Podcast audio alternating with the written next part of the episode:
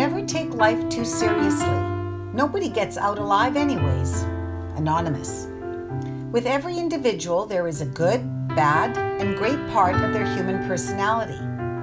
Does a little baby come into existence and instantly decide that they are either going to be good, bad, or great in their lifetime?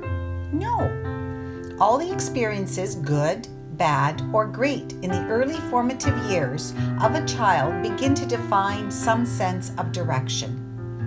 You don't water a plant once and walk away. You nurture it by caring for it every single day with ongoing, persistent, unconditional love regardless of present circumstances. There will always be issues, concerns, and many detours along this journey. Some people walk, some people run. Some people simply pitch their tent and ride out the storm with faith and everything else that they can muster. Those that do always win. Obstacles along the journey are windows of opportunities. Many people don't really understand this, as utilizing only their physical eyes constricts their vision.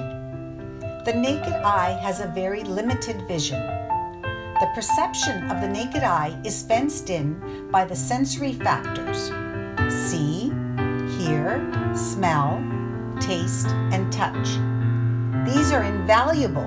However, the inner eye of understanding utilizes the intellectual faculties that are synonymous to a highly intensive microscope that has the ability to see everything. Tap into this incredible power and begin to manifest your heart's desire by using these faculties: will, imagination, memory, perception, intuition, and reason. If you truly want to immerse yourself in this thing called life, you must be the producer, the screenwriter, the director, and everything else that brings your ideas to life. Don't hang on to your past achievements. Rather, cling on to the possibilities that haven't even happened yet.